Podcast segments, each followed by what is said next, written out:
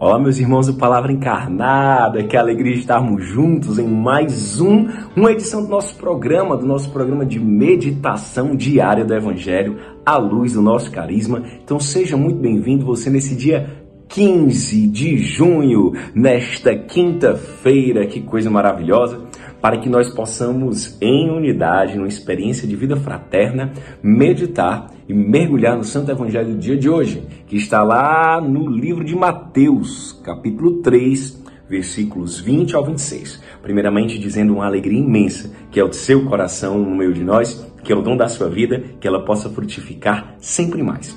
Estamos reunidos então, em nome do Pai, do Filho e do Espírito Santo. Amém. Vinde, Espírito Santo, enche os corações dos vossos fiéis e acendei neles o fogo do vosso amor.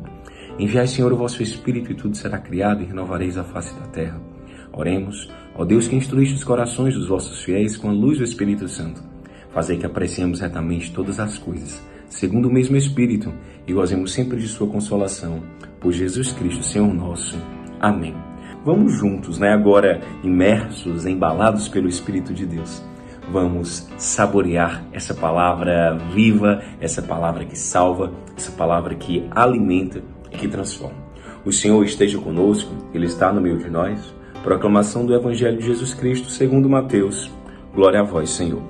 Naquele tempo, disse Jesus aos seus discípulos: Se a vossa justiça não for maior que a justiça dos mestres das lei e dos fariseus, vós não entrareis no reino dos céus. Vós ouvistes o que foi dito aos antigos: Não matarás. Quem matar será condenado pelo tribunal.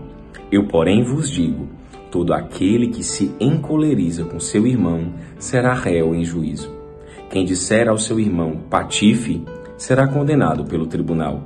Quem chamar o irmão de tolo será condenado ao fogo do inferno.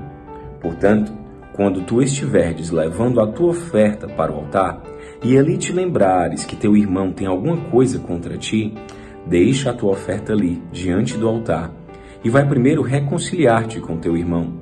Se só então vai apresentar a tua oferta.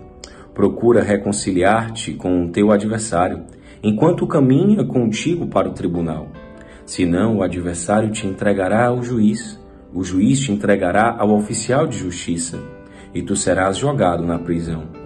Em verdade eu te digo: dali não sairás, enquanto não pagares o último centavo. Palavra da salvação. Glória a vós, Senhor. O evangelho de hoje é profundamente necessário na nossa vida.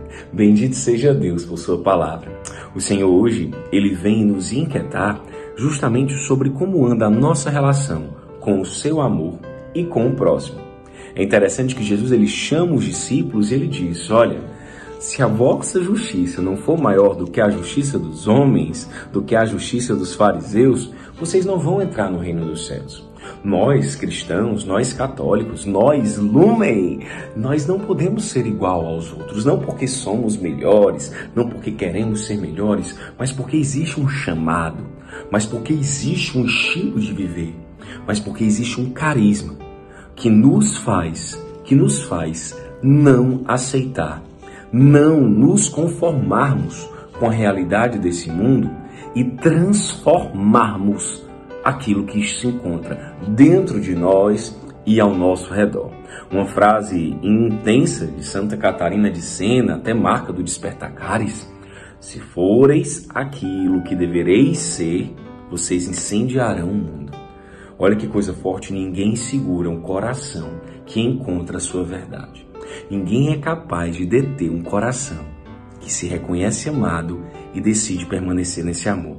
Lembro que em uma das audiências de Dom José Antônio, quando nós fomos, ele falava para a nossa comunidade: quem é que pode segurar a luz?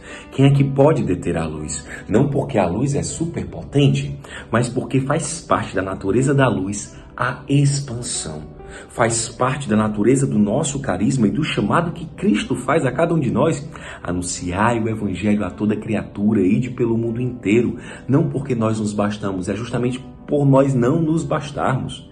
É justamente essa ideia de saída, e o Papa Francisco nos conclama, uma igreja em saída. O nosso carisma urge, grita, e o ouvido mais perto da minha boca é o meu, para que nós possamos anunciar, sair, levar mostrar ao mundo a alegria que é ser lumen, a alegria que é permanecer no amor de Deus, a alegria que é o encontro salvífico com o abandonado na dinâmica do ressuscitado.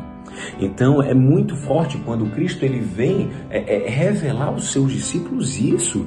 Eu escolhi vocês para serem diferentes, para mudar o mundo e não para se conformar com ele. É tanto que nós batizados somos o que? Consagrados. O que é um consagrado? Um consagrado para amar, um consagrado para se doar, um amor que tudo suporta um amor que não dá para improvisar. Imagina isso na voz de Lívia Figueiredo. Mas olha só que coisa, essa música é muito bonita, né? A gente rezava tanto na época do fraté, do frater, né? E da família Fratelli, naquele início. E hoje o Senhor nos dá outra configuração tão bonita dos nossos irmãos na vivência dos filhos da luz. Mas é tão, é tão forte essa parte, né? Um, um consagrado, ele serve para amar, ele deve se doar, faz parte da natureza dele. Um amor, ele tudo suporta e um amor que não dá para improvisar. Será que hoje eu e você estamos improvisando? Oh, meu Senhor, me perdoe, né? Todas as vezes que eu agi por improviso, que eu não cuidei do teu amor. E ele vai dizer na música também, ela, né? Acho que é Sueli, um amor que não busca interesses seus. É o mais puro amor, o amor de Deus. A nossa justiça, a nossa ação, o nosso estar nesse mundo, o nosso zelar pelo bem comum, ele deve muito além de uma ideologia política, ele deve muito além de uma transformação social, ele deve muito além de uma inquietação sociodinâmica, não é? Como já aconteceu e acontece tanto na nossa história, mas ele deve sim ir no coração das pessoas.